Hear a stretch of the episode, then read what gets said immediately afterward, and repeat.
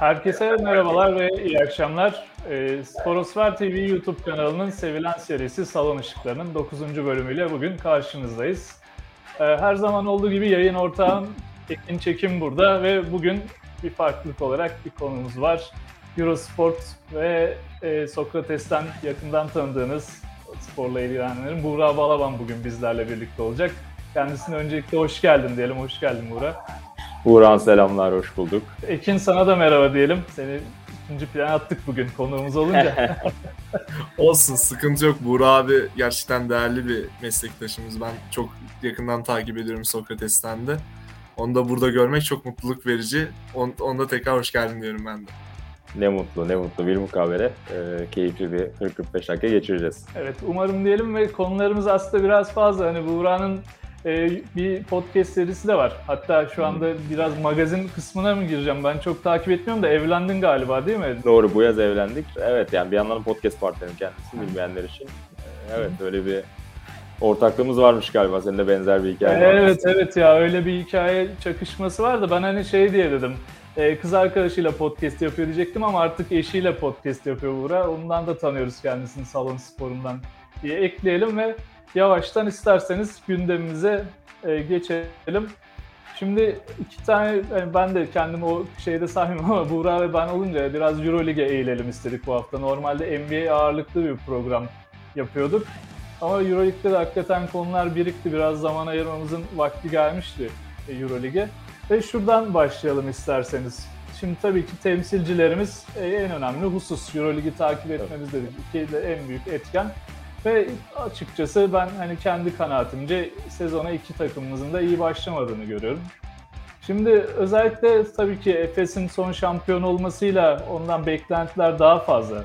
Fakat ben ilk olarak e, Fenerbahçe'den bahsedelim istiyorum. Çünkü orada yeni bir yapılanma vardı ve yapılanmanın hani e, şu an meyvelerini toplayamıyor Fenerbahçe. İşler her geçen gün kötüye gidiyor. Son galibiyet gelse de geçtiğimiz gün yine de bu tabii ki hani genel düzenin ve genel işleyişin iyiye gittiğini göstermiyor ve büyük problemler olduğu aşikar. Şimdi öncelikle sözü sana vereyim Buğra. Sen Fenerbahçe'nin gidişatıyla ilgili neler söylemek istersin? Yani sezonun geneline bakarsak Euroleague'de. Evet, iki temsilcimiz de çok iyi başlamadı sezona dediğin gibi ama Efes'in anlaşılabilecek sebepleri vardı. Zaten hem 5 numara rotasyonda ciddi bir gedik açılmıştı hem birkaç yıldır peşinde koştukları bir hedef vardı Euroleague şampiyonluğu ve sonuçta ona ulaşmanın bir rehaveti vardı diyelim. Sporda bunu çok görürüz. İşte son dönemin en çok konuşulan basketbol yapımı herhalde The Last Dance. Orada da görüyorduk yani ilk çıkıştan ziyade sonrasında orada kalmanın, oyuncu grubunu mental olarak orada tutmanın ne kadar zor olduğunu hem oyuncular anlatır hem Phil Jackson daha sonra yazdığı kitaplarda bunu çokça anlatır. O yüzden de bir yavaş başlangıç bekliyorduk. Ama benim çok ciddi şüphelerim yoktu Efes'ten. Bir şekilde toparlanacaklarını düşünüyordum ki öyle bir ivme yakaladılar. Fenerbahçe'ye dönecek olursak dediğim gibi orada ise aksine bir iştah vardı. Çünkü geçen yıl neredeyse sıfırdan bir yeni başlangıç yapılmıştı. Öncesindeki 5-6 sezonun omurgası yavaş yavaş takımdan ayrılmıştı. Her şeyin başında koç Jelko Obradovic ayrılmıştı. Onun üzerine bir türbülans bekliyorduk. Onu gördük. Sonrasında Kokoşko'la beraber iyi bir sezon kapanışı oldu bana kalırsa. Eurolig'in ikinci yarısında. Bu yıl koç değişti evet. Biraz da geç değişti. Tabii ki bu bir problemdi. Ama kadro çok şey çok daha fazla şey vaat ediyor geçen yıla göre. Pierre Henry gibi, Polonara gibi çok her takımın neredeyse peşinden koştuğu serbest oyuncular buraya gelmişti. Geçen yıl oturmuş temel vardı ve üzerine çok şey vaat eden bir kadrodan bahsediyoruz ama söylediğin gibi çok çok zayıf başladı maalesef sezona Fenerbahçe Beko. Peki Ekin'e sözü vermeden önce bir soruyla daha hani ilerleyelim istiyorum. E, koç mu sence Buğra problem burada? Yani Sasha Djordjevic mi yoksa şimdi Igor Kokoşkov'un kurduğu bir kadro var. Hani yetenekli Hı-hı. isimler olsa da buradaki oyuncu yapısı mı acaba temel problem yoksa ikisinin acaba uyumsuzluğu mu yani? Onu, onu sormak istiyorum sana. Mutlaka gri alanlar var. Söylediğin gibi sadece siyah sadece beyaz değildir. Ama bana kalırsa tavanı çok yüksek bir kadrodan bahsediyoruz bugün Fenerbahçe Beko'da. Yani uzun rotasyonunda bu hafta Monaco maçında gördüğümüz gibi 4-5 numaraları Polonada'nın ve Selin'in yer yer Booker'ın paylaşacağı bir yapı. Hatta bana kalırsa biraz Pierre'in 4 numaradan sorumluluk alacağı bir yapı. Onun yanında kısalarda zaten De Colo Guduric çok şey vaat etmişti geçen yıl. Onların yanına eklenen bir Pierre Henry ile beraber işte kanat rotasyonunda Pierre iyice oturdu. Shaw dakika olabilir. Yani hakikaten parçalar 8-9 kişilik rotasyon için bu kadro sağlıklı kaldığı sürece çok şey vaat ediyordu. O yüzden de ben biraz faturayı koça kesiyorum açıkçası naçizane. E, koçun çok umurunda değildir tabii ki bizim kime fatura ettiğimiz ama e, ya bence iyi iş çıkarmıyor şu ana kadar kadroyla koç Djordjevic. Bence en iyi maçını mesela bu hafta çıkardı.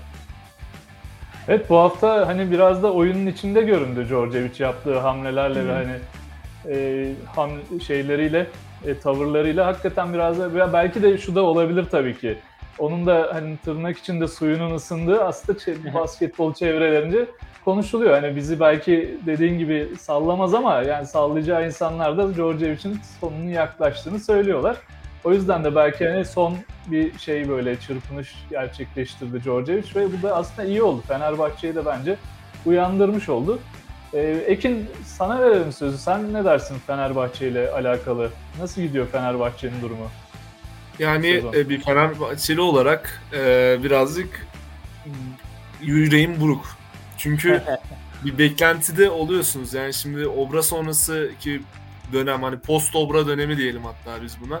E, sürekli olarak bir e, aşamalı bir şekilde çöküş oldu. Aynı Buğra abinin de dikkat dikkat çektiği üzere. Ama bunu Fenerbahçe kapatamadı. Aksine sürekli sürekli bir şekilde daha fazla oyuncu kaybetti. Bununla beraber e, daha farklı bir oyuncu grubuna gidildi. Yani Datome ve e, Bogdanovic gibi yıldız oyuncularını gönderdi. Guduric gibi gitti geldi. Hani bu tür bir e, yapılanma da oyuncularınızın sürekli olarak benim ben basketbol oynayan eski bir oyuncu olarak söylüyorum. Oyuncularınızın sürekli olarak takımda kalıp takım kimyasının oturması gerekir bir şampiyonluk için. Ki zaten Fenerbahçe'nin önceki şampiyonluklarına, yani önceki şampiyonluğuna baktığımızda oturmuş bir kadro vardı. E, bütün oyuncular %100'ünü veriyordu ve herkes hani şampiyonluğa odaklanmıştı koçtan başkanına kadar. Ama şimdi bakıyorsunuz e, hedefleri küçülmüş bir Fenerbahçe var bence.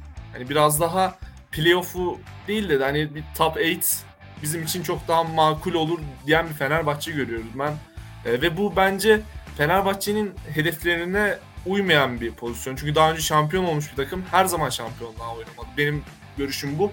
Bu haftaki oyunumuzu da yani Djordjevic hani birazcık panik butonuna bastı gibi kendi açısından. Sizin de dediğiniz gibi e, kendi başına kendi işini kaybetmemek için birazcık e, şey yaptı yani. E, bir şeylere yapması gerektiğinin farkına vardı diyebilirim. Yani son sözlerim bu konuda. Ya şimdi dediklerine katılmakla birlikte tabii ama yeniden yapılanma da gerçekten zor bir süreç basketbolda. Ekin o kadroyu koruyamadı Fenerbahçe. Çünkü Bogdan'a yani NBA'den teklif işte Datome gibi oyuncularla artık sona gelinmişti. Çünkü o yapı bir yerde sona eriyor. Yani birazdan Buğra'ya da soracağım, sözü vereceğim. O daha iyi bilir. Çünkü belli bir iskelet var. Evet bunlarla şampiyonluk kazanıyorsunuz ama bir yerde bu kadronun dinamiği de sona eriyor. Ve koçun gidişi de çok önemliydi burada Obrado için ve yeni bir yapılanma gerekiyordu. Şimdi orada Kokoşkov aslında bence fena bir iş çıkarmadı. Orada da Buğra'ya katılıyorum. Bu sene kalsaydı Kokoşkov ben Fenerbahçe'nin çok daha yukarılara ulaşabileceğini düşünenlerdenim. Yani koçu da çok başarılı bulanlardanım. Ancak tabii ki hani artık kişisel tercihler diyeyim onu Amerika'ya sürükledi ve Fenerbahçe'de e, Djordjevic dönemi başladı. O da hakikaten geç oldu çünkü bir koç bulamadılar Avrupa'da. Hani Fenerbahçe ayarında diyeyim yabancı bir koç gerçekten yok. Bir Djordjevic vardı.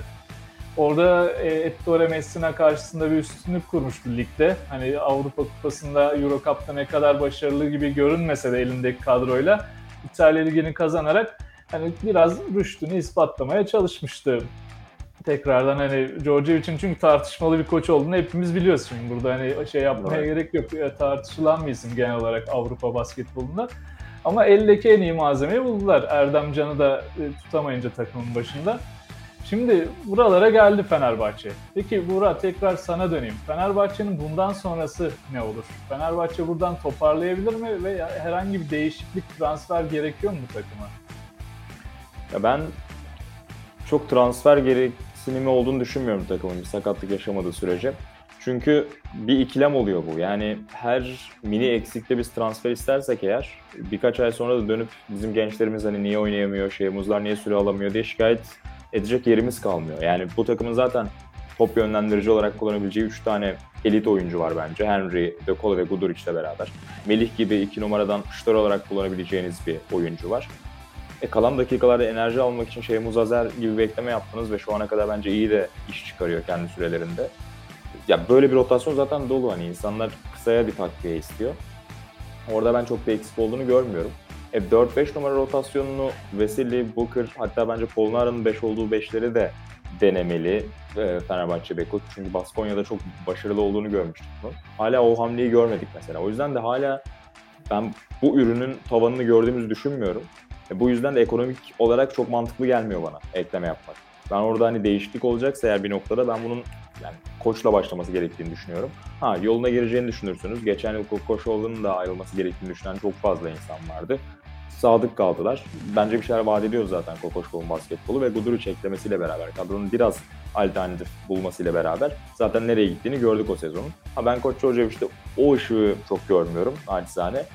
O yüzden de ben yani transfere ihtiyaç olduğunu düşünmüyorum. Önce bu kadronun tavanını bir görelim. Katılıyorum sana hatta belki yöneticiler de sana katılıyor. 1 artı 1 artı 1 yapmışlardı sanırım Georgievich'le. Onlar da bir gidişata bakıp onunla devam edip etmeyeceklerini pek hani sezon başında karar verememişler gibi bir deney evet. yapıyor aslında Fenerbahçe. O önemli bence de Buran çünkü ilk başta 3 yıllık anlaşma olarak duyurulmuştu ve yani herkes de 3 yıl kapalı kontrat gibi düşünüyor onu. Ee, ama sezon içerisinde sohbet ettikçe bunun 1 artı 1 artı 1 şeklinde olduğuna dair haberler geldi. Yani kulüp resmi bir açıklama yapmadı çünkü anlıyorum bir yandan da hani 1 artı 1 deseniz ha o zaman hemen yollayın gibi bir tekrar baskı gelecek ya da hocayı e, insanların önüne atıyormuşsunuz gibi olacak. O yüzden onu çok duyurmuyorlar ama anladığımız kadarıyla 1 artı 1 artı 1'lik bir anlaşma. Ee, söylediğin gibi geçen sezon İtalya Ligi'ndeki lig finali çok büyük bir şans oldu bence Koç Giorgio için.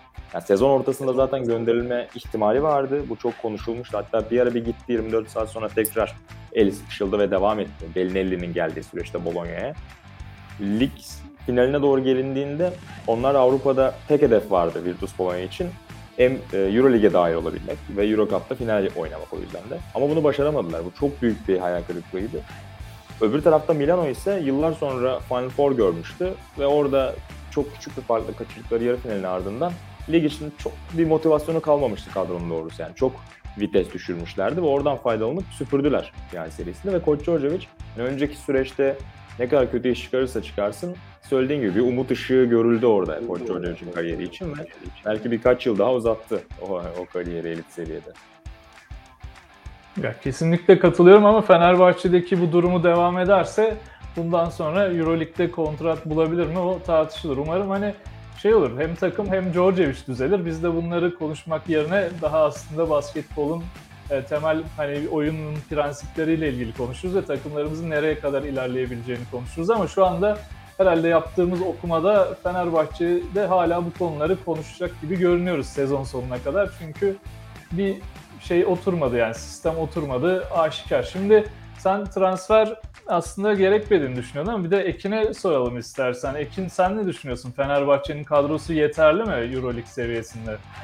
Şu an için e, ben de Burak abiye katılıyorum. Yani bu konuda tavanını görmediğimiz bir e, kadronun hakkında bir transfer haberi söyleyemeyiz. Hani ama şunu söyleyebilirim. Hani eğer çok transfer gerekiyorsa Fenerbahçe'ye benim düşüncem bir 5 numara veya 4 numarayı yine e, güçlendirmeleri gerektiğini düşünüyorum ben. O bölümlerde çünkü yavaş kalan bir e, rotasyonu var Fenerbahçe'nin. Ben ben kendi nacizane yorumum bu şekilde. Onun dışında başka bir e, düşüncem yok. Dediğim gibi hani Buğra abinin de dediği gibi aynı şekilde bir tavan görmediğimiz zaman herhangi bir hani bir sınırı görmediğimiz zaman herhangi bir yorum yapamıyoruz yani o şekilde. Senin şikayetin Ahmet'ten herhalde benim anladığım uzun rotasyonda ağır kalan kim? Ama yerli ya biraz öyle. çok zor. Ya Ahmet Ahmet Süveroğlu yani e, biraz da benim şey yapan e, nasıl söyleyeyim biraz tank bir oyuncu. Türkiye'yi seçmediği için ona birazcık kırgın zaten. Lübnan'ı seçmişti yanlış hatırlamıyorsam. Ama yine de e, Ürdün müydü kusura bakmayın. E, yani çok fazla da Euroligi takip edemediğim için kusura bakmayın. Ahmet'in Fenerbahçe'de Fenerbahçe'nin oyuna göre yavaş kalması birazcık hızlı oynaması gereken bir takım olan Fenerbahçe için kötü oluyor bence. Ben Ama orada sence 3 uzun yeterli değil mi? Polonara, Veseli ve Devin Booker'ın aslında yetenekleri Yani- tartışılmaz. Yani Booker biraz hani pardon araya giriyorum ama Booker biraz kötü zamanlar geçiriyor birkaç senedir. Ve yine de yani orayı doldurabilecek bence potansiyelde bir oyuncu. Ben benim şahsi görüşüm aslında ikinizden de farklı olarak ben sezon başından beri bir numara takviyesi yapılması lazım diyen taraftayım. Çünkü Pierre Henry bir var bir yok.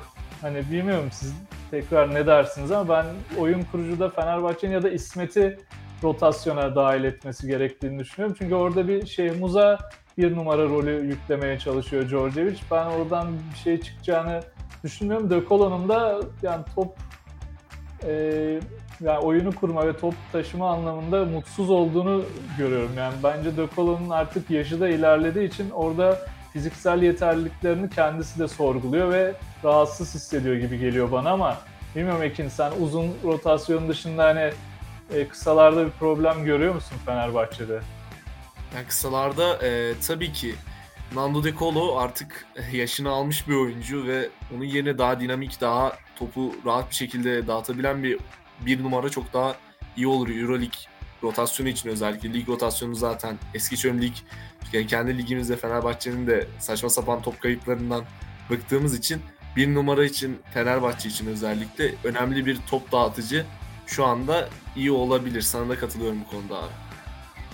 Peki son olarak yine Fenerbahçe konusunda Buğra sana vereyim sözü bu söylediklerimiz ardından. Sen transfer gereği yok demiştin ama bilmiyorum hani bizim söylediklerimiz sonrasında buna getireceğim bir eleştiri var mı? Yani şey olarak hani neden gerekmediğine dair. Yo yani yok eleştiri yok tabii ki. Herkesin e, farklı okumaları, farklı görüşleri olabilir. Ya ben yeterli olduğunu düşünüyorum. Yani Şeymuz'un İsmet'in oradaki 4-5 dakikayı doldurabileceğini, arada kalan boştaki 4-5 dakikayı. Onun dışında da Henry'nin, De Colo'nun ve Gudur için 1-2 numara pozisyonlarını gayet iyi yönetebileceğini düşünüyorum.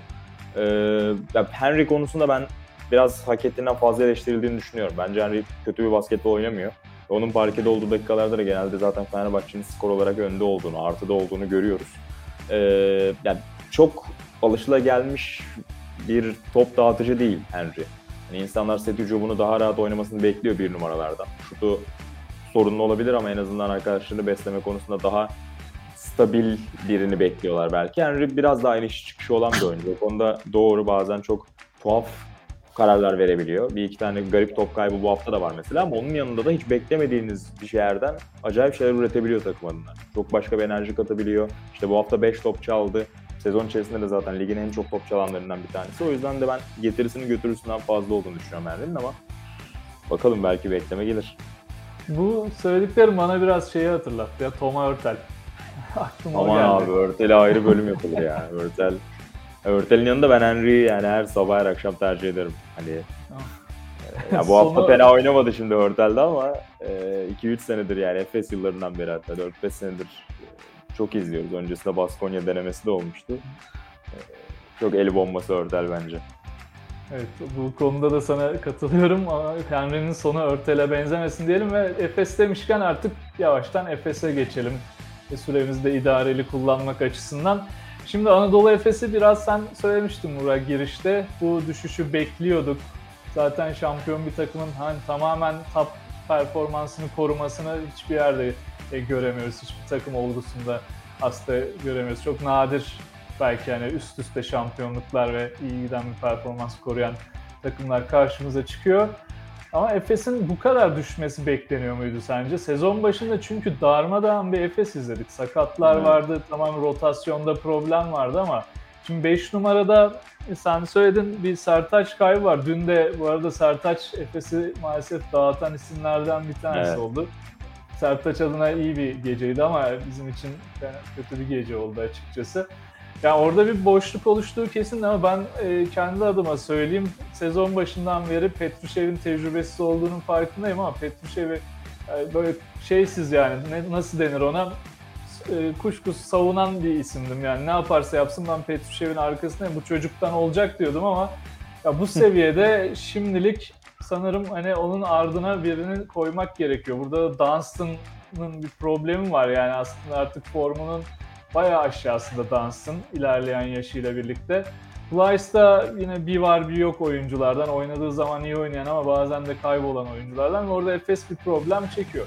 Ama şuraya getireceğim konuyu. Sence bütün e, sorunu 5 numaradaki rotasyon darlığına ve sakatlara bağlayabilir miyiz? Yoksa hani Efes'in daha büyük problemleri var mı? Mesela coaching açısından Ergin Ataman'ın sorunları var mı takımlar? Yani 5 numara ve çember savunması temel sorunlardan biri bence. İşin tekniğine, taktiğine baktığımızda orada ciddi bir problem yaşıyor Efes. Çünkü geçen sezonla beraber özellikle Sertaç ikili oyun savunmasında da gayet iyi bir seviyeye gelmişti. Ya da rakip uzunlarla birebir çarpışma noktasında da defalarca Tavares'e üstün geldiği maçlar gördük örneğin son 1-1,5 senede. O yüzden de o konuda bence çok ciddi şekilde elini rahatlatıyordu Efes'in. Çünkü Dunstan iki sezon önceye kadar ligin en elit uzunlarından biriydi. Ama geçen seneyle beraber artık çok düşmeye başladı e, Brian Dunstan. Şu anda yani bir iki pozisyon belki bir savunmada kıvılcım yakıyor ama onun dışında yani genele vurduğumuzda bence sezon genelinde artık yaşının da etkisiyle çok verimli olamıyor. O yüzden orada bir eksiklik ve bunun problem yarattığını düşünüyorum. Onun dışında ama tüm sorunlar bundan ibaret değildi, haklısın. Ciddi bir iştah sorunu vardı. Yani biraz söylediğim gibi o şampiyonluk rehavetiyle büyük ihtimalle sezonu açma konusunda çok aceleci değildi diyelim. Kısalar. E, tercihleri de, eforları da, enerjileri de çok yerinde değildi ama biraz böyle dibe doğru vurdukça tamam hani artık bir iki ay oldu yavaş yavaş toparlamamız lazım havası geldi. E, coaching tarafında ya Koç Ergin Ataman'ın zaten belli bir tarzı var, belli bir sistemi var. Çok katı. O yüzden de hani birkaç yıldır ne yapıyorsa onu yapıyor aslında baktığında. Temelde çok bir şey yok. Yine tepede ikili oyun yaratıcılığı.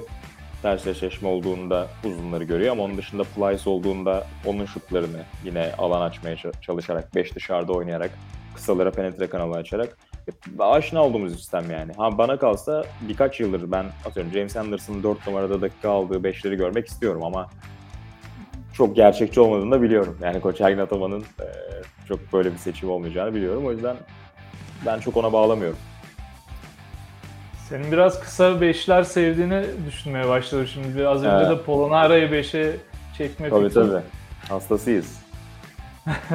ya Avrupa'da hala o uzun beş kavramı devam ediyor bu arada. NBA'de biraz belki o hani esnetildi ama burada gerçekten net bir pota altı oyuncusu olmadan oynamak bazen takımları zorlayabiliyor benim şahsi görüşüm olarak ama hakikaten öyle bir evrilme yaşasa e, Euroleague bence de senin dediğin gibi kademe atlayabilir aslında ama o da tabii oyuncu kalitesi vesaire gibi birçok e, şeye dayanıyor yani nasıl diyeyim e, su, temel soruna dayanıyor çünkü NBA'deki evet. kadar yetenekli oyuncular olmayınca havuzda mecburen böyle bir e, sistem çiziliyor. Benim sormak istediğim şuydu hani coaching tarafında açıkçası Ergin Atan'ın tarzı belli ama ee, şöyle ikinci bir planı var mı Ergin Ataman? Mesela Efes çok düştüğü zamanlarda takımı ayağa kaldırmak için hocanın yaptığı şey e, sağ dışında aslında biraz e, takımı övmek veya yermek üzerineydi. İki farklı kutupta ilerledi. Önce takımı yerdi sonra övmeye başladı. Ya acaba hani psikolojik olarak takımı yukarıya çıkarmaya çalıştı ama sağ içinde ben farklı bir plan görmedim Ergin Ataman'dan. Ben onu deneyebilir miydi acaba? Yani Yoksa risk alması anlamsız mı olurdu şampiyon bir takımın hüviyetinden uzaklaşarak? Sene başında medya buluşması olmuştu online olarak Anadolu Efes'in basın mensuplarını kabul ettikleri. Orada da bu soru sorulmuştu. Ee, ve orada hayır dedi yani biz oyun, oyun planımızı değiştirmeyeceğiz dedi. Biz ne oynadığımızı biliyoruz yine onu oynayacağız dedi. Bunu iyi yaptığımızda yani koç bunu düşünüyor. Bunu iyi yaptığında hiçbir takımın onun Efes'i durduramayacağını düşünüyor. Geçen yıl şampiyonluğa ulaşmışken aksini iddia etmek e, nafile olur bana kalırsa. Yani bunu kanıtladı, kazanabileceğini gösterdi. O yüzden de bunu yapmaya devam edecek. O yüzden ben çok şaşırmıyorum B planı görmemeye. Kesinlikle katılıyorum ama şuraya da parantez açmak lazım. E, bunu başarabildiği zaman Efes'i evet durdurmak güç ama başaramadığı zaman da maalesef hakikaten sahada bazen tanıyamıyoruz Efes'i. Ee, Ekin evet seni beklettik biraz orada. Senden yok ya sıkıntı yok ya. ee, şey Efes konusunda şunu söyleyebilirim. Bir kere Sertaç abinin oyunundan dolayı teşekkür ediyorum. Harbiden çok güzel bir basketbol oynadı e, Efes'e karşı. Ayrıca Larkin'in tartışmalı bir pozisyonu vardı. Hatta bunun üzerine bir Instagram postu attı ve bu konuda Larkin de aklını haklı bulduğumu düştü söyleyeceğim. Ee, yani çok saçma sapan bir pozisyona e, çalındı düdük ve yani Larkin'in o anki öfkesi ki Larkin'in hani hırsını e, hep hepimiz biliriz ne yaptığını hırslandığı zaman ve eli alev aldığı zaman en ne yapabileceğini herkes biliyor. E, o anına denk geldi ama kötü bir anına denk geldiği için e, Efes'te işler bir anda tersine gitmeye başladı. Ben o maçtan birazcık gideceğim. Ama bu arada şunu da güzel bir şey. Rodrigo Bilbao şey e, 2000. sayısını attı bu maçta. 2000 sayı barajını da geçti. E, Efes'in bu maçta oynadığı oyun da tatminkar edici değildi benim için çok fazla ama yine de artık hani şampiyonluk rehavetinden çıkmış gibi gözüküyordu birazcık daha Efes oyunuyla beraber.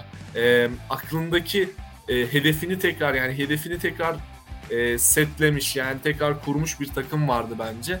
E, ve zaten Larkin'in hırsından da bunu görüyorduk. Sertaç abi de birazcık dediğim gibi tekrardan başında acımadı Efes'e. Eski takımı da olsa e, güzel bir maç çıkardı. Onu da tebrik ediyorum. Benim Efes hakkında söyleyeceklerim de bu kadar. Ya şimdi Sertaç demişken e, seyircilerimizden de sorular gelmişti. İsterseniz onlardan bahsedeyim. Biraz Mehmet Okur havası aldık mı diye soruyor. Emre Ahmet Uçunoğlu dün yani bilmiyorum Mehmet Okur farklı bir seviye ama Sertaç da fena oynamadı dün. Sen ne dersin Burak? Ee, yani maç performansı olarak kıyaslayacaksak evet. Ee, Memo'nun da Utah'da özellikle senelerce elit seviyede yaptığı bir e, şutör 5 atmosferi yarattı. Bunu da çok çok verimli bir şekilde yaptı. 5'te 4 oynadı yayın gerisinden Sertaç Şanlı. Ee, çok da duygusal bir maç olduğunu söyledi bize. Maçtan sonra sohbet etme imkanı bulduk. Ben salondaydım. Ne kadar duygulandığından bahsetti ama bu da önemli bir şey yani. Birçok oyuncunun orada kafaca dağılacağını ve işini iyi yapamayacağını aslında görürsünüz ve buna tanıklık edersiniz ama Sertaç o baskıyı çok iyi kaldırdı. Ee, Memo için bunu bir 5-6 sene daha devam etmesi gerekecek ona kıyaslamamız için. Evet, şampiyonluk yüzüğünü de aldı maçtan önce Sertaç bu arada. Evet. Hakikaten duygusal anlar daha da arttı onun için yani salonda Sinan Erdem'de. Ama hakikaten hakkını vererek bir maç çıkardı. Bunu da tabii şeye de bağlayabiliriz. Şimdi Barcelona'nın önemli eksikleri vardı. Corey Higgins gibi, Nikolaitis gibi, Alex Abrines gibi kısa rotasyonunda. Orada uzunların öne çıkacağını bekliyorduk Barcelona'nın oyununda aslında. Ben kendi adıma söyleyeyim en azından. Orada da tabii Jeskevicius'un uzunlar üzerinden çizdiği setler Sertaç'ı çok önemli kıldı bu maçta. Hem süresi de biraz arttı Barcelona'ya gittiğinden beri bu maç özelinde. Skoru da arttı. Yani onu maalesef durduramadık. O da şeye geliyor tekrar sözü. İşte e, pot altı rotasyonu Efes'in. Orada Petrushev savunmada kayıp. Plyce bu maç yoktu. Dunstan zaten artık yani ayaklarını sürüyerek ilerlemeye çalışıyor. Tamam takımın önemli bir değeri ama gerçekten hani onu kullanmak yani biraz zor oluyor açıkçası böyle kritik maçlarda. Ve takımı hani faal problemine sokmaktan başka bence bir şey yapmıyor diyeyim yani Dunstan için artık. Oraya bir transfer peki gerekir mi Bura? Bir süre konuşuldu sezon başında. Tarık Black ismini sıkça duyduk. Hatta tekrar duyduk sezon ortasında. Ortasında demeyeyim de yani sezonun başlarında. Evet. Sen ne diyorsun? Gerekiyor mu bir transfer Efes için oraya? Ee, sene başında iki ana planı vardı Efes'in. Jock Landale'dı bir tanesi ki onunla bir ön sözleşme de aslında imzalanmıştı ama NBA opsiyonu vardı ve NBA'den bir teklif gelince Landale oraya gitti. Ee, Bir diğer opsiyon Mike Tobey'di. Geçen yıl Valencia'da çok da iyi iş çıkarmıştı. Hatta Efes'e karşı da yine harika bir maç oynamıştı. Ee, ama onun da buyout problemleri e, mali olarak muhtemelen çok mantıklı gelmedi Efes'e ve en son Petrushev'de kanaat getirildi. Ya şu 3 tane direkt oynayabilecek 5 numaranız varken yine biraz az önce Fenerbahçe muhabbetindeki gibi transferden ziyade eğer evet Petrushev'i değiştirecekseniz hani Petrushev'le sıkışıp o başka bir yere gidecek onun yerine birini alacaksanız evet bu bence iyi bir seçim olur Efes için eğer böyle bir anlaşma mümkünse e, oyuncu ve takım arasında ama o üçü dururken Flies, Dunstan zaten duracak belli ki. Petrushev'le duracaksa eğer yani ekleme yapmak bilmiyorum o da çok ekstra lüks gibi geliyor bana. Yani doğru haklısın. Bir yerli bulabilseydi Efes ama o da tabii ki çok zor şartlarında orayı doldur. Evet. Ee, bir yerli uzun var. Hem lig hem Avrupa için hem yedekleyici bir oyuncu olmuş olurdu ama Petrushev'i yani bilmiyorum bir ara ben tamamen göndereceklerini düşünmeye başladım. Ama şimdi tekrar rotasyona dahil ediyor Ergin Ataman ve hani ondan hala umutlu gibi görünüyor. Benim aslında kişisel sorunum yani çok sevdiğim, saygı duyduğum Dunstan'la. Dunstan'ın artık takıma verebileceğinin yani saha içinde kalmadığını düşünüyorum. Saha dışında büyük bir karakter ama yani onu hani belki sürelerini iyice kısaltıp gerçi çok maaşı da yüksek Dunstan'ın ama sürelerini kısaltıp hani oraya bir dördüncü oyuncu dahil ederler mi? Ya, bence yapılabilir bir transfer gibi görünüyor ama tabii Avrupa'da da hangi uzunu bulabilirsiniz bu günlerde? O da gerçekten hani zor uzun arayan takımları da sen daha iyi bilirsin. Görüyoruz Çin liginden hedefleri var.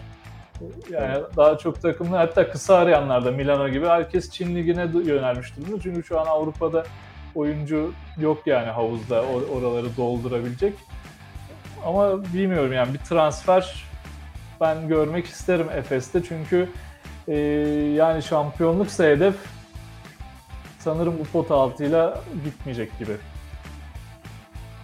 Bilmiyorum siz Bakalım. ne dersiniz? Bakalım. Ekin var mı senin söyleyeceğin bir şey? Efes transfer yapmalı mı? Yani Efes'in şu anda ilk önce mental olarak tekrar toparlanması lazım. Bence transferden çok buna ihtiyacı var. Hani daha dedim ya az önce demiştim aslında bir hedefe kendilerini kurdular. Tekrar kurulmuş gibi görünüyorlar ama performanslarına biraz yansıtmaları da lazım bazı yerlerde. En azından bir hırs var. Bu hırsı tamamladıkları zaman bence e, Anadolu Efes'in bir transfere ihtiyacı olduğunu düşünmüyorum. Çünkü bu kadroyla zaten bir şampiyonluk yaşamış bir takım. Evet, bugün transferci olan ben oldum. Genelde aslında kadroların korunması gerektiğini düşünürüm ama ben biraz hakikaten iki takımımızın da aksadığını e, düşünüyorum. O yüzden de alternatifleri görmek isterim açıkçası. Şimdi hızlıca seyircilerimizden gelen birkaç soru var. Onları da siz aktarayım. Ondan sonra NBA'ye yavaş yavaş adım atalım isterseniz. Ee, Ergin Ataman hocamı övün diyor Yusuf Can Bakkaloğlu. çok evet yani çok sever zaten. Ee, yani daha ne övülün zaten yılın koçu ödülünü aldı geçen yıl. Müthiş bir iş çıkardı. Ligin dibindeki takımı zirveye kadar taşıdı. Ee, tam bir kazanan koç yani. Karakterini tartışabilirsiniz ama kazanma başarısı herhalde çok tartışılmaz Ergin Ataman'ın. Zaten sen az önce de yani üstü kapalı şekilde övmüştün anlattıklarını yani takımı oynatma biçimiyle ve hani alışkanlıklarını değiştirmemekte. Belki de o biraz banadır o sistem. Az önce biraz hocaya aslında yani şeytanın avukatlığını yapmak için çıkıştım ben hani e, sistem değişmeli mi vesaire bu konuyu daha irdelemek için söyledim aslında ama yani B plan olmalı diye. Herhalde işte Yusuf Can Bakkaloğlu oradan şey yaptı. Ergin Ataman'ın üstüne çok gittiğimizi düşündü. Ergin Ataman evet. benim en sevdiğim koçlardan biri bu arada. Türkiye'de de zaten rüştünü ispatlamış bir isim. Hem Beşiktaş'ta hem Galatasaray'da hem Efes'te yaptıklarıyla hatta yani e, yurt dışında yap, e, gösterdiği başarıyla da ülkemizin en önemli koçlarından bir tanesi ve Euroleague'de de şu an iyi gidiyor yani hani onu eleştirmek bizim haddimize değil ama o kadar da övmeyelim. Şimdi hoca da ondan sonra övgülerin altında şey olmasın yani sıkıntıya girmesin sezon sonu överiz diyelim. Evet. Bir de şöyle bir soru var Berk Yılmaz'dan. Larkin'in e, Fenerbahçe'ye karşı olan iştahını sizce dün Barcelona karşısında neden göremedik diye ben gördüm açıkçası. Berk Yılmaz neden görememiş bilmiyorum size sorayım. evet bence de gördük ya yani biraz erken faul problemine girdi. Yani beşlemese gayet o iştahı gösteriyordu Larkin de. Kendisi de zaten söylediniz yani sosyal medyada da isyan etti. Ondan bir iki hafta önce de Otello Hunter yine benzer bir hakemlere çıkmıştı. Oyuncular biraz seslerini yükseltmeye başladı bu ara hakem kararları. Ama yani. hakemler de yani Beloşevic, Lamonika, Mehdi Difala acemi bir hakem de yok sahada ama yani evet işte ama ikisi... girdin mi başka şey konuşamıyoruz o yüzden ama iki tane şey de e, e, el bombası vardı. Lamonika ile Beloşevic'i de iyi anmayız yani çoğu zaman. O yüzden de zaten hani şimdi çok uzatmayayım ama Mirotic'i attıktan sonra Larkin'i de atmak istediler galiba orada. Ortalık bir dengelensin diye. Bana öyle geldi açıkçası. Evet, isterseniz NBA'ye doğru adımlayalım. Ekin sana çevirelim mikrofonumuzu. İki tane evet. kadro dışı var.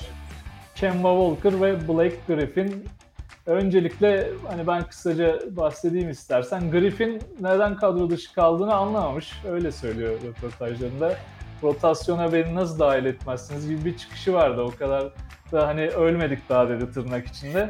Ama koç onu düşünmediğini üstte basa basa söyledi. Kemba Walker da New York'ta e, Tom Thibodeau kendisinin yani artık rotasyonda yer almayacağını söyledi ve kendi böyle çocukluk hayalleriyle New York'a dönen Kemba Walker bir anda kadronun dışında kaldı. Sen ne diyorsun Ekin bu iki gelişme hakkında? Şimdi şöyle söyleyeyim. Blake Griffin'in oynadığı pozisyonda e, Brooklyn'de çok kalabalık bir rotasyon var öncelikle. E, bu rotasyonu oturtmak için bir kere bence e, Brooklyn koçu Steve Nash'in biraz daha e, şey yapması lazımdı, izlemesi lazımdı zaten. Sezonun bayağı bir ilerisine geldik artık yavaş yavaş playoff'lara katılacak ve katılmayacak olan takımların öne çıktığı haftalara gireceğiz yavaş yavaş. E, bu haftalarda biraz daha Brooklyn'in e, seçici davranması gerektiğini ben düşünüyordum ki öyle de oldu ama Griffin tercihi ne kadar doğru? E, bu konuda biraz daha e, düşünmemiz lazım. Çünkü Griffin gerçekten pot altında dominant bir oyuncu. Zamanı geldiği zaman pas oyunu ve şut oyunuyla da karşısındaki oyunculara zorluk çıkartabilen bir oyuncu. Ama e, yanlış bir takımda yanlış bir döneme denk gelmiş de olabilir diyebiliriz. Çünkü KD ve Kyrie'nin, o bu arada Kyrie'nin de yeni bir paylaşımı olduğu, e, aşı oluyor galiba diye bir duyum aldık. E, bu da güzel bir şey aslında Brooklyn açısından. Öbür tarafta baktığımız zaman yani e, Brooklyn'in dönemi birazcık belki Griffin için doğru değildir. Ve, veya Griffin belki gerçekten Nets için doğru bir oyuncu değildir. Böyle düşünebiliriz. E, çünkü dediğim gibi oradaki rotasyonda gayet iyi oyuncuların olduğunu da ve e, kalabalık da bir rotasyon olduğunu söyleyebiliriz. Öbür tarafta Kemba Walker'a geldiğimiz zaman zaten Boston'dan itibaren bir düşüş yaşamaya başlamıştı zaten. Boston'dan e, New York'a gitti. New York'ta e, Derrick Rose bir anda şey yapmaya başladı. Kendini vermeye başladı oyuna tekrardan. Eski bir D-Rose izlemesek de en azından performansı yüksek bir D-Rose izlemeye başladık. Tom Thibodeau da zaten Chicago'dan onun koçu olduğundan dolayı belki biraz daha D-Rose'dan inisiyatifini de kullanmış olabilir diyebilirim yani bu konuda. Ee, ama yani zaten Kemba'nın performansı geçtiğimiz gün geçtikçe düşmeye başlıyordu ve bununla beraber düşük şey düşük diyorum kusura bakmayın yüksek bir maaşı var. Bu maaşı kapatıp bir takas paketiyle beraber güzel bir e, oyuncu paketiyle de veya ta, e, nasıl söyleyebilirim bunu e, güzel bir takas paketiyle Kemba'yı göndermeyi de düşünüyor olabilir New York. Ben bunu sö- söyleyebilirim bu iki olay hakkında. Ee, şimdi bu iki konu e, farklı bence de. Hani Black Griffin e, kariyeri bence artık NBA'de tartışılan bir isim ama Kemba'nın sanki zaten e, takas olmayı istediği yönünde haberler de vardı. Bence bunun üzerine mi geldi bu kadro dışı tam emin değilim ama Buğra sen ne dersin? Bu iki kadro dışının ana etkenleri neler? Sana sormak isterim bir de. Ee, ya Blake'te Ekin güzel özetledi. Zaten sene başında işte Lamarcus Aldridge'in de kadroya dönmesiyle beraber orada bir fazlalık vardı zaten uzun rotasyonda. Muhtemelen sene başında çok planlamıyorlardı Lamarcus'un %100 sezon içerisinde olacağını ama beklentilerin üzerine bir sezon geçiriyor Lamarcus Aldridge. Geçen yıl kalbinde bir ritim bozukluğu çıkmıştı. O yüzden de oynayamamıştı. Basketbol bıraktığı konuşuluyor ama sonrasındaki testlerle beraber oynayabileceğine kanaat getirildik bilmeyenler için. O yüzden döndü ve rotasyonda da iyi bir sonuç verince onun yeri neredeyse garanti gibi oldu. E, Claxton geçtiğimiz yıldan beri çok çok iyi dakikalar veriyor. Durant 4'ten hatta çok kısalıklarında 5'ten dakika alabiliyor. Orada bir yoğunluk varken Griffin'e çok ihtiyaç kalmamış gibi oldu. Zaten Detroit yıllarıyla beraber de artık artı eksi çok tartışılan bir oyuncuydu. Ha gözler tabii ki Nets'te büyük üçlünün üzerindeyken geçen seneden beri evet Will Irving göremiyoruz ama hani Blake de biraz göz ardı edilen bir yapıda verimli olduğu maçlar çıkardı. Ama o bence çok büyük bir günah değil. Kemba Walker'a döndüğümüzde enteresan. Orada bence şifreler savunmayla alakalı.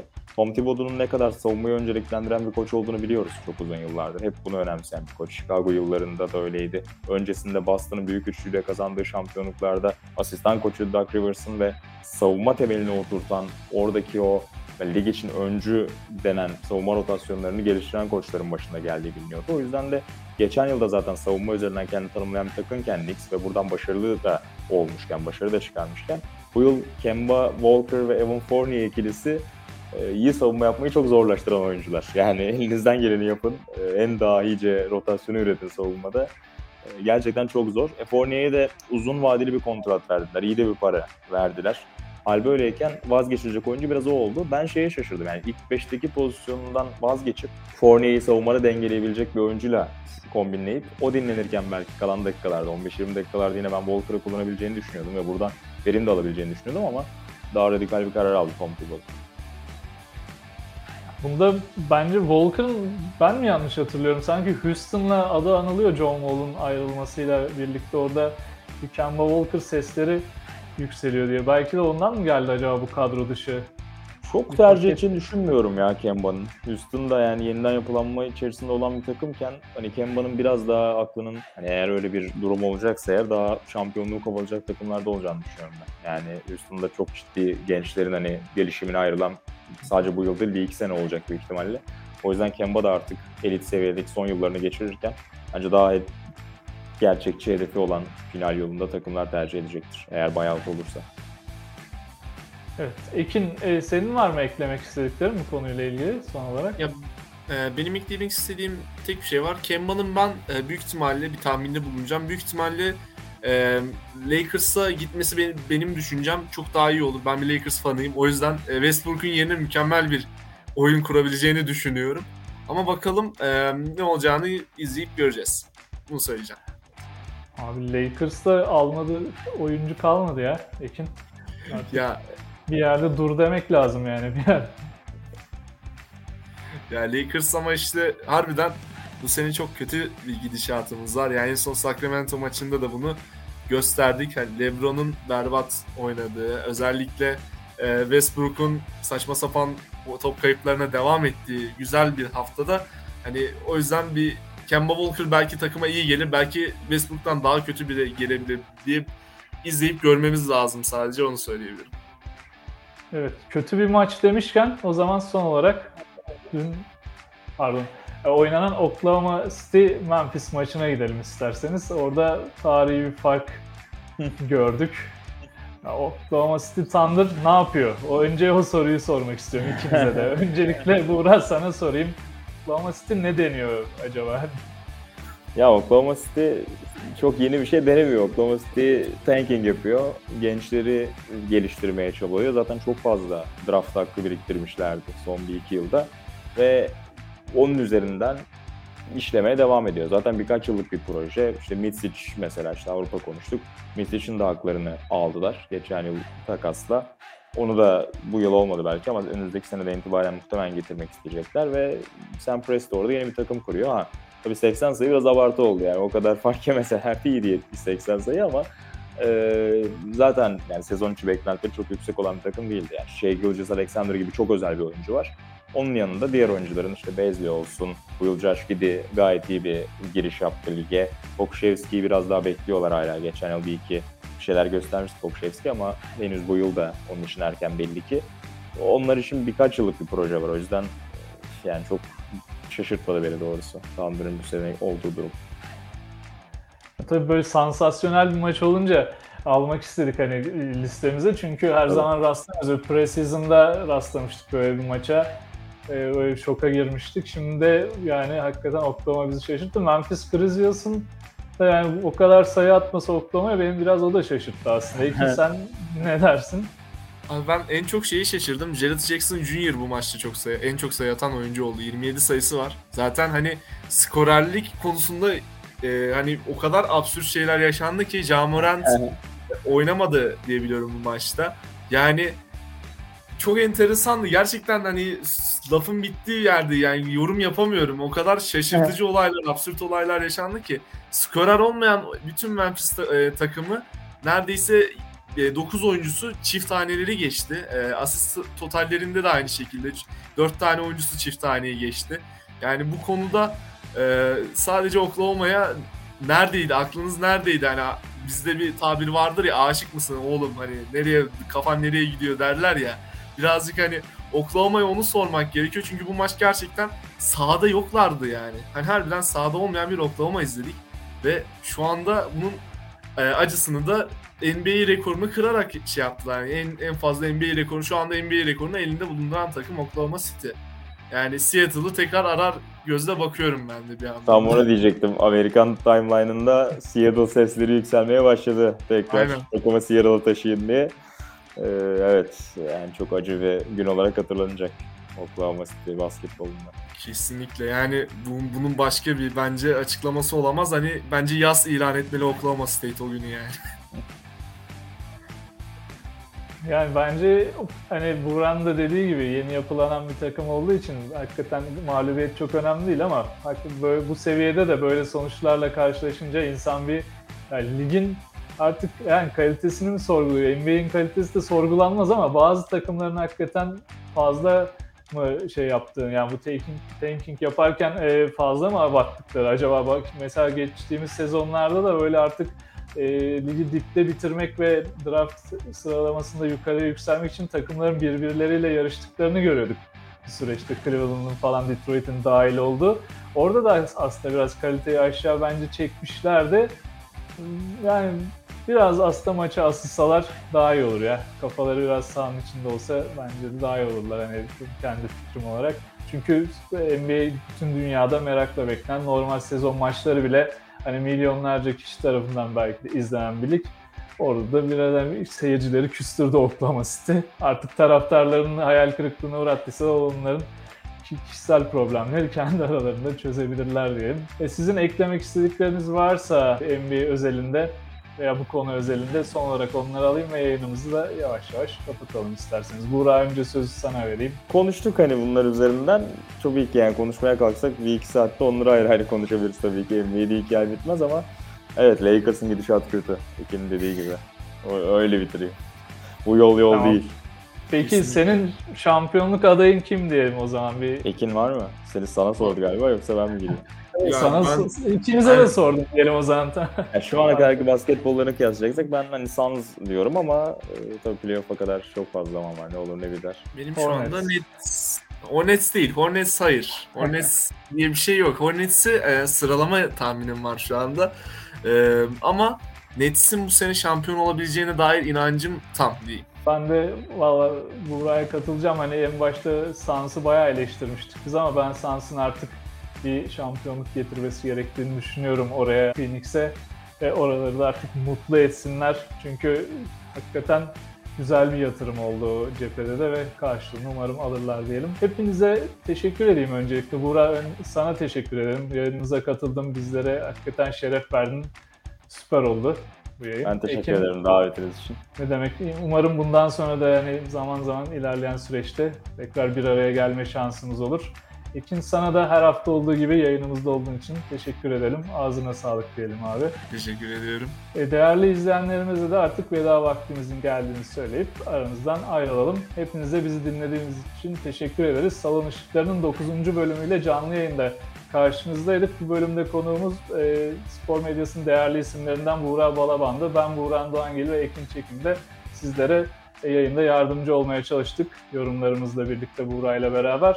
Hepinize hoşçakalın diyorum. İyi akşamlar dilerim. Hoşçakalın. Hoşçakalın.